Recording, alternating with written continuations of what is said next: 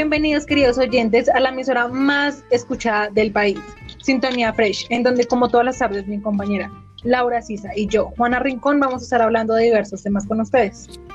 Hola oyentes, espero se encuentren súper bien.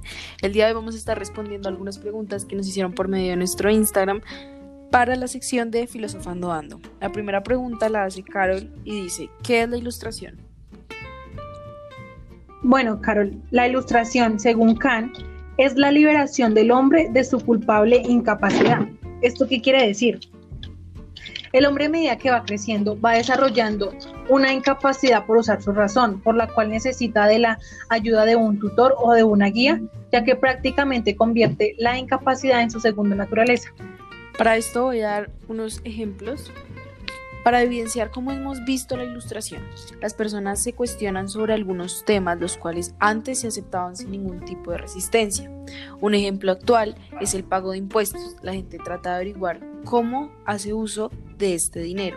También el servicio militar. Antes los jóvenes se preparaban para prestar su servicio militar obligatorio, sin pensar en continuar sus estudios superiores. En la actualidad esto ha cambiado pues los jóvenes ven como una mejor opción personal y profesional iniciar sus estudios superiores. Los anteriores ejemplos son una clara ilustración de cómo el ser humano ha generado conciencia para no seguir un modelo de tradición y pensar sobre lo que realmente quiere.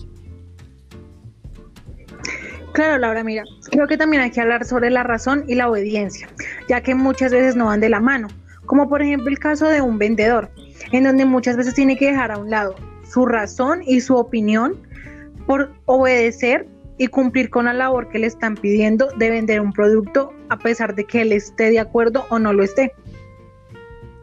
Juana, mira que también me parece importante mencionar los tres interrogantes de Kant.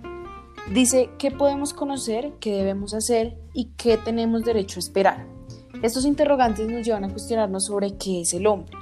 Y al querer saber de qué es capaz de hacer, qué decisiones tomar y cómo transformar el entorno, el ser humano ha demostrado que es capaz de obrar de manera consciente para desarrollar su propio criterio. Esto es un claro ejemplo de emancipación, ya que el hombre no permite que otros tomen decisiones por él. Mira, Laura, hablando de emancipación, me gustaría también mencionar la pereza y la cobardía, ya que son de las principales causas por las cuales el hombre está tan cómodo sentado en su sillón de pupilo, ya que muchas veces este llamado maestro, por decirlo así, puede llegar a frenar el proceso de emancipación, ya que como en un claro ejemplo que cita es que después de entontecer al animal doméstico y procurar cuidadosamente que no se salga del camino, le muestran los peligros que lo amenazan al aventurarse pues a salir para que éste tenga miedo y no lo haga. Y obviamente como ya lo dijimos antes frene ese proceso de emancipación. Claro que sí, para finalizar voy a mencionar el lema de la ilustración que me parece súper importante y dice ten el valor de servirte de tu propia razón. Esperamos que, que hayamos resuelto la duda de Carol y agradecerles por la atención.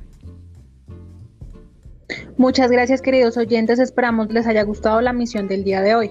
Hasta luego.